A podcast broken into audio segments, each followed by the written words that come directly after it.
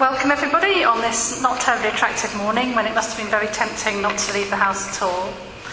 Um, this is um, Essex Church, the home of Kensington Unitarians. My name is Caroline Blair, and I've been a member here for about 10 years. I'm taking the service today while our minister Sarah is away.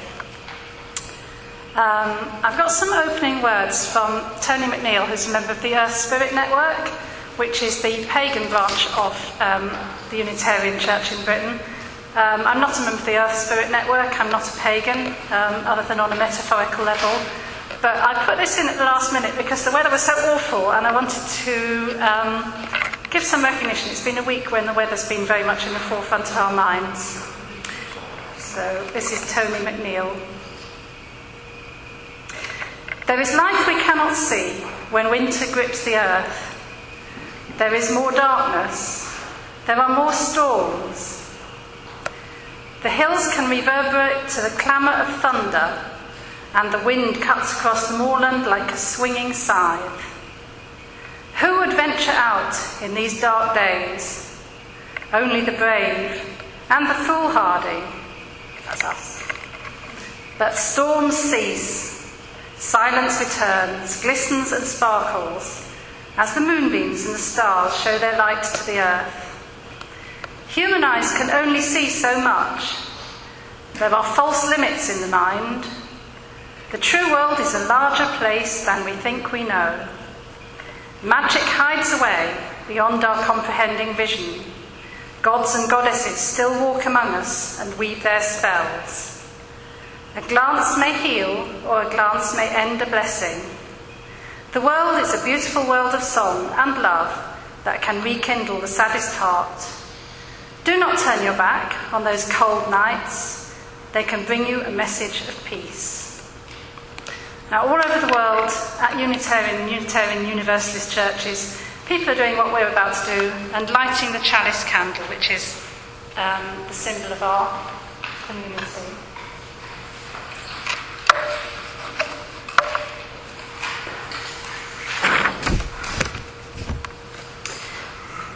We light this chalice for the light of truth.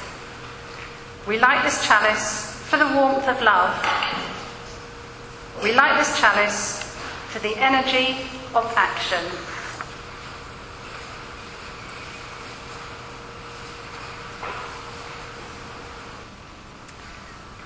Now, I've got a reading here called Rethinking Heaven by the Reverend Marlin Lavanhar. Now, he's the minister at um, Tulsa in Oklahoma, the Unitarian Universalist minister. And there are several of his sermons um, you can watch on YouTube if you have access to a computer. Um, I think they are, they are well worth watching. They're 30 minutes long. They obviously have more stamina in the US than we have here. So I've had to take quite a lot out um, to make it into a reading.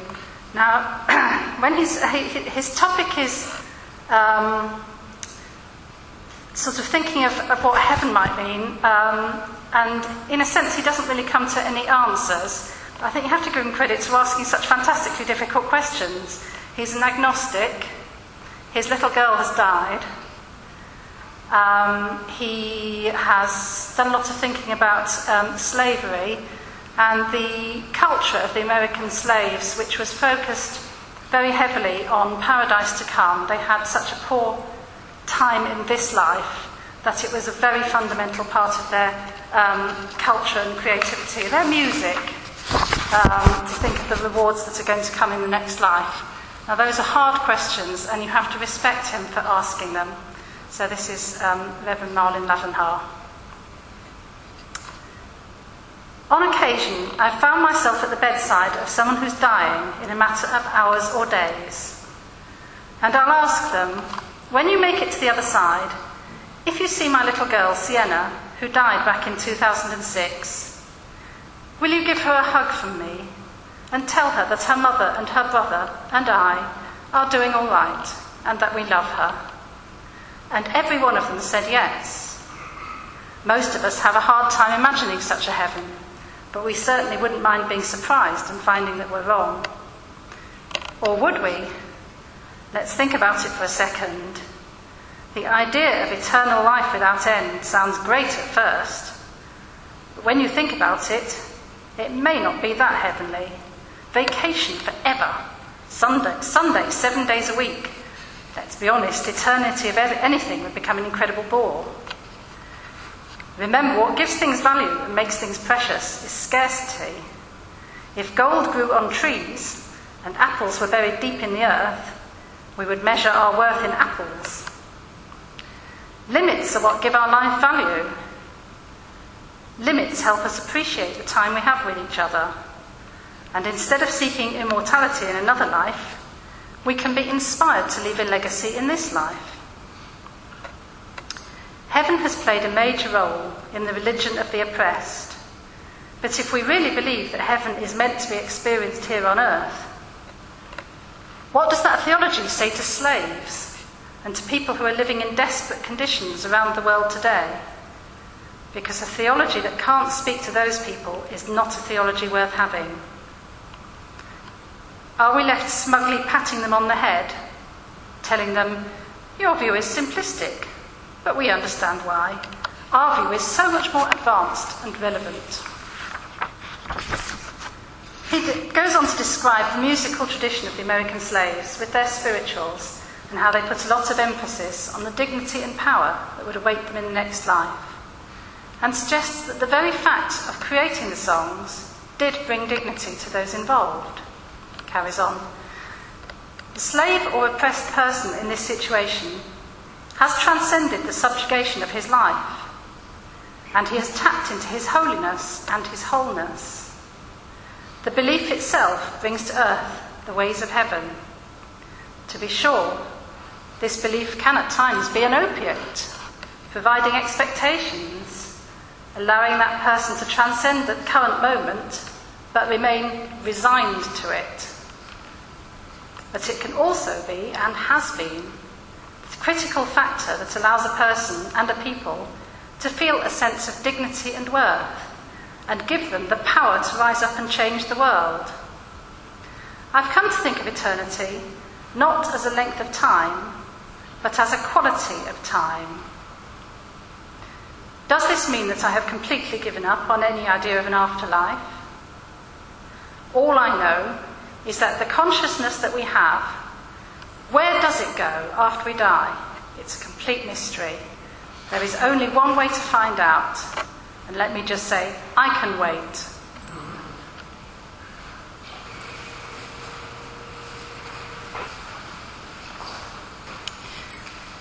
Philip Pullman has described himself as an agnostic atheist. He's also a writer who's very much in love with language. Um, and uses language very intensely. I thought it was interesting and rather moving to see how he manages to portray what you might call an agnostic atheist version of the afterlife that is not sterile or trivial. Now, it's always difficult to appreciate a reading, potentially difficult, if it's halfway through a novel you haven't read. Um, so I hope this will, this will um, be, be um, make itself felt to you, even if you haven't read the book. There are only two things you need to know um, before I read it. One is that in this book, the dead people have been sent to an afterlife that is like a classical vision of Hades, completely unchanged from um, classical Greek and Roman times. It's not a place of punishment, but they didn't have a very optimistic view of what happened to you after you were dead. It was gloomy and um, unrelenting, unvarying. Um, people become ghosts and kept, they cross the river into this, this um, gloomy place.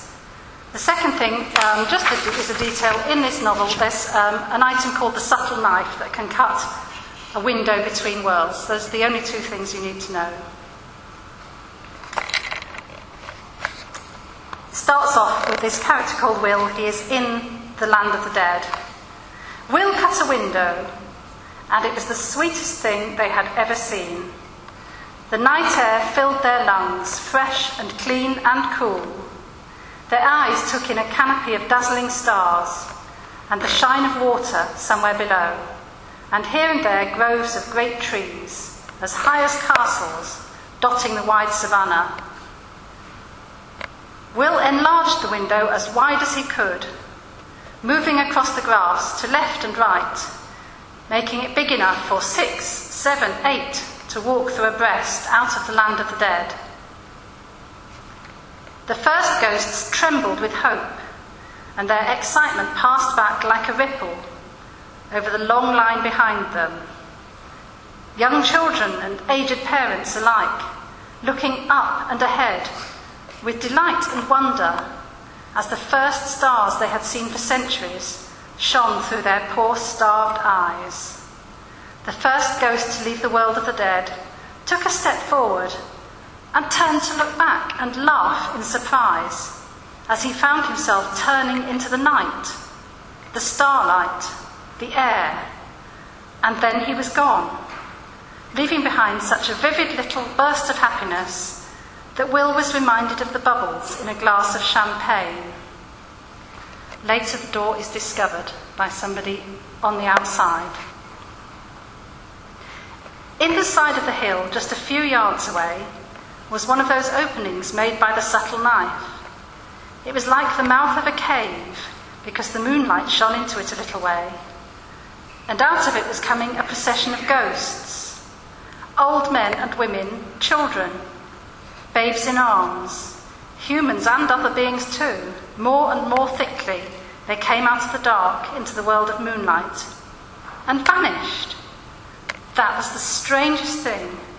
They took a few steps in the world, grass and air and silver light, and looked round, their faces transformed with joy, and held out their arms as if they were embracing the whole universe. And then, as if they were made of mist or smoke, they simply drifted away, becoming part of the earth and the night breeze. All that was left was the sweetness of that feeling.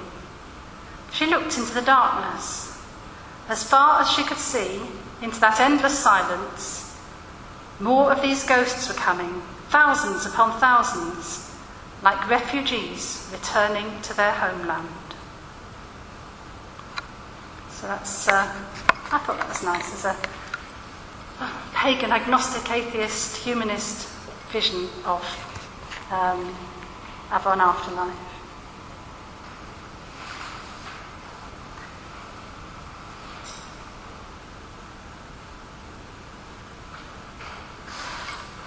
Now, it's probably true to say that there are few Unitarians um, in the world who believe that after we die, we will go to paradise and we'll be able to look down on all the Baptists and the Methodists and the United Reformed Church people and the Sunday shoppers um, as they go to hell. Um, in the UK, we don't actually have Universalist as part of our denominational name, but um, I think we would go along with them. The, the sort of fundamental view of the, Unita- the Unitarian Universalists, the Universalist part means we're all in the same boat, whatever that boat is. Now, I'm a confirmed agnostic. Um, I'm not going to stand here and describe heaven to you. Um, but what is striking is how difficult it would be to do that in any way that would work at all. Any of us could imagine a hundred kinds of hell sorry, with no trouble at all. There is nothing easier than to think of hell. But there are all kinds of challenges to even imagining a metaphorical heaven, other in, in the very vaguest terms. Now, part of the problem is that most of us are relatively comfortable. If somebody spends their whole life threatened by hunger, thirst, heat, and weariness, there is an emotional intensity to imagining, for example, to take um, an image that you will have heard, walking in the cool of a garden in the evening. Now, if we wanted to walk in the cool of a garden in the evening, we would do that. We can be cool, we can be well fed, we can have enough to drink. If someone is powerless, disrespected, and bullied throughout their lives, as, say, the slaves in America were, the vision of heaven where they could take their rightful honoured place was an absolutely fundamental part of their culture. Again, somebody who has suffered a great bereavement may find that the idea of being reunited later in some form is all that is needed to give the idea of, um, of a heaven a reality and an aliveness. But on the whole, people throughout the ages have had problems in creating any idea of heaven. When Milton wrote Paradise Lost, he depicted Satan as a kind of tragic hero and by far the most compelling character. When he came to describe heaven and the presence of God, he said he was unable to describe them. William Blake famously said, The reason Milton wrote in fetters, when he wrote of angels and God, and at liberty, when of devils and hell, is because he was a true poet and of the devil's party without knowing it. The torments of hell were a wonderful subject for art during the mainly pre Renaissance years when that was a popular doctrinal subject. But heaven, the most common remark that you will hear over any depiction of heaven is people will say, well, that would get so boring. Hence the terms in which um, it is customarily described in modern the- theological works. Just bland, no details, because as soon as they put in details, it sounds unconvincing. So they put it in the vaguest possible terms. Now we face two difficulties in trying to envisage even the most metaphorical paradise. One is that we can't grasp the idea of eternity or any other form of infinity. We could approach this obliquely by saying we have moments of bliss when we are totally in the moment and therefore outside time and unaware of the passing of time. In a sense, that is experiencing, experiencing eternity, even though in fact it does pass. The second difficulty is more fundamental. We're not very good at envisaging happiness. I think we live to some extent in a state of fear. As soon as we catch ourselves thinking, I feel so happy at the moment, it can immediately dim that feeling of happiness a bit. It reminds us, as we say it, that it is only a moment. It will soon be over. It's the state of mind that makes children cry, perhaps at tea time on Christmas Day, when even though the festivities are still going on, they realise they're coming to an end, and it seems an unimaginably long time before they'll come again. Sometimes, um, when children get a bit older, they find they cry on Christmas morning or even on Christmas Eve because they've longed for Christmas for so long, and then suddenly they realise it's here and it will soon have passed, and then it will all be over, and there's nothing to look forward to anymore. It's fatally easy to find ourselves looking at a glorious sunset, for example, and think, I really must be feeling happy because here I am looking at a glorious sunset. And then you feel a bit flat, even slightly depressed, because you think, well, I'm not happy enough. What does it take? Now, putting that to one side for a minute, it's interesting to look at words that exist in other languages that we don't have in English. Um, it's actually quite an entertaining activity. Um, you can find lots of them online. Some, some words that they have in other languages not in English, it's just puzzling we don't have them. They're very useful words. Um, one word that struck me they have in innumerable languages, and we don't seem to have in English, is a, a very ordinary activity, especially among teenagers. They have mobile phones that are, they have to top up by buying credit. Every time they make a phone call, they use up some of that credit. So they have this almost universal system of calling each other, not intending that that call will be answered. Because that way, none of their money is used up. So they'll say, when I get to the bus stop, I'll, meaning I'll call you, or ring twice, and then that's it, you know that I'm there. We don't have a word for it. Almost every other European language seems to have a word for it. The nearest we can come to is I'll miscall you. I'll call you and you won't answer, so it hasn't cost any money. I don't know why we don't have a word for it. Um, other words uh, I came across are just absolutely charming, and I want them. Um, in Bangladesh, they have a word meaning affectionately angry. I want a word that means affectionately angry. I feel that so often. More fundamental, because it suggests um, there are words that we don't have in English because we don't really have that concept. Now, I don't know if there's anyone in, in this room that speaks Japanese, but I'm going to use a Japanese term, so I hope my pronunciation is not hideous. There is a Japanese term, mono no aware. You might have come across it. Um, now, this is, um, it grew up in the 18th century as a kind of um, aesthetic term, but also describing a whole approach to life. And it's been variously translated as a sensitivity to ephemera, the wistfulness caused by impermanence, a gentle sadness at the passing of things. It's a positive term, it's considered of great value. Reflecting on the transience of beauty is considered a vital part of appreciating beauty. The most archetypal subject for Japanese art is, as you can see on the front of your order of service, cherry blossoms. They bloom for a week. That's all. You wait all, all year for this, this week when they're in glorious bloom. Then they fade and then they fall. Um, according to the principles of mono no aware, a falling or wilting flower is at least as beautiful as one in full bloom. Unlike our Western concept of beauty, which is that beauty is something that's external to ourselves and therefore we can easily lose it, this concept of beauty is seen as an experience of the heart and soul and is retained by them even when the outside form of it has passed. Now, I see this as a, a spiritual practice and one that's worth trying. The kind of blankness that often overtakes us when we become too aware of the special specialness of a moment and therefore how soon it will have gone is based on the mental division that we make between what we still have and what we've lost.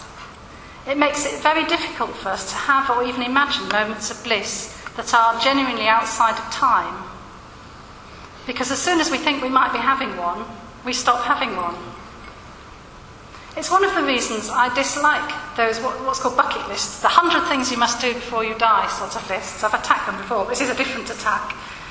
Um, people will pay perhaps a thousand pounds to go on a whale watching trip, and they see a whale and they think, well, here I am watching this whale that I've just paid a thousand pounds to see, so I can tick that off my list, and that part of my life is now over that isn't really a very positive way of um, approaching things. Far from being a moment of bliss that this exists outside of time, it's reducing life's experiences to a kind of catalogue. Well, I've ticked off the whale, now I've got to go and eat at the ivy, and I've got to go and watch the marriage of Figaro and get a couple more ticks in my list. Now, we don't really have a word for a poignant but sweet parting from an experience. Because we don't have a word, it's perhaps harder for us to embrace this concept.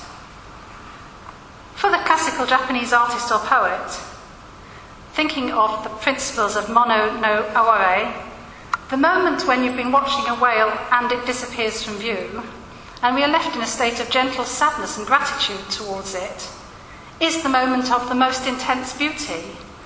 Because it's internal to us and not from outside us, it can't be snatched away. The parting is stripped of its negative connotations. We can appreciate a beautiful moment without fearing that it will end, because the ending is part of that beauty. Now, I'm no nearer to envisaging a way to en- envisage eternity in a literal sense. If I tell you that um, it's been estimated that it takes light 40 billion years to travel here, from here to the edge of the known universe, we can't literally grasp that in any way, I don't think. And actually, that bears no more relation to an infinite distance than an inch does. You know, an infinite distance is infinite. There's, there's no amount that you can describe that um, has any bearing on the definition of infinity. But we can grasp the concept of moments that seem to be outside time. I've always envisaged when people say you have to live in the moment, I've seen it as a process of excluding factors that might interfere with that, sort of batting away negative thoughts, um, such as I mustn't get too happy or it'll just be worse when this is all over. The Japanese attitude described as mono no aware is a process more of including more in the moment, not excluding things. If we find thing, ourselves thinking, it's going to be sad when this is over, we can try and accept that sadness. That is part of the feeling of bliss. It's not in opposition to it. It means striving to be so at ease with the impermanence that we can relax into the moment rather than trying to hold on to it, then grieving at its passing.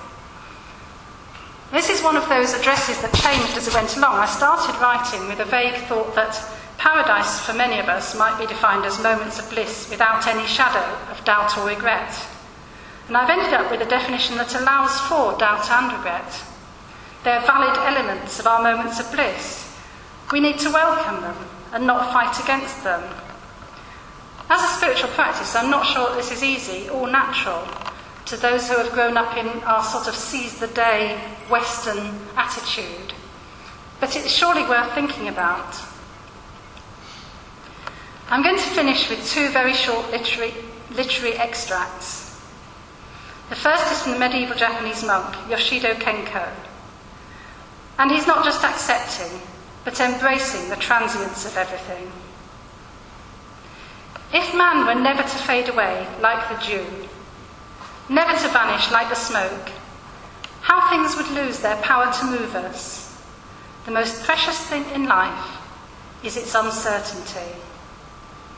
And finally, back to William Blake with his famous words, which I'm sure you all know, in which he explores concepts of transience, innocence, and loss. To see a world in a grain of sand and heaven in a wild flower, hold infinity in the palm of your hand and eternity in an hour.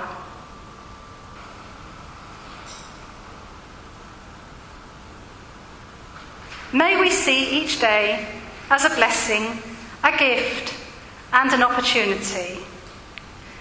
As we step forward, we ask for strength that we may hold true to our path while holding open our arms to others. We ask for insight that we may find the way even in the darkest winter night.